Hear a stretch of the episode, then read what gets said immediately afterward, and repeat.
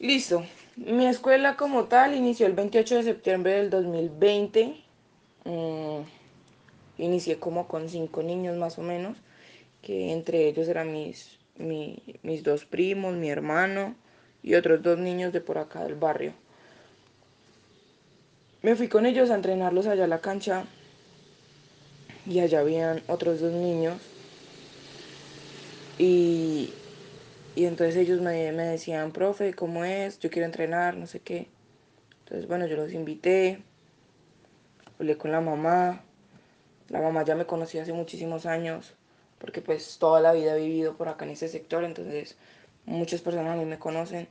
Mm, entonces, hablé con la mamá y bueno, acordamos pues para poder que los niños eh, pudieran entrenar y así poco a poco en el transcurso de los días fueron llegando más niños. Eso fue cosa increíble porque yo no me puse a, colocar nada en las redes sociales, ni a hacer convocatorias, nada, nada, nada, ese tipo de cosas, o sea, no hice absolutamente nada de eso. Simplemente le decía a los niños, eh, si quieren inviten más amigos, no sé qué. Hasta que llegó un día, como yo creo que a partir, yo creo que dos semanas después más o menos,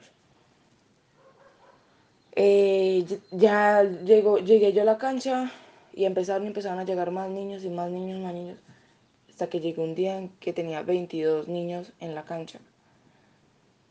Entonces mmm, empecé yo a, a, a, reunir unos ahorros que tenía y empecé a conseguir que balones, que unos platicos, que unos conos, ¿sí? Y, y ya. Así fue como, como fui formando lo poco que, que tengo, pero, pero es, es, cosa, es cosa increíble que en tan poco tiempo haya conseguido tanto. Ya después que los niños estaban tan motivados me decían, profe, eh, vamos, a, vamos a mandar a hacer un uniforme, no sé qué. Entonces yo, bueno, listo. Entonces sacamos tales actividades, que las rifas, ¿sí? Para poder conseguir el uniforme y así fue. Entonces a cada, cada niño les repartía unas rifitas, no sé qué.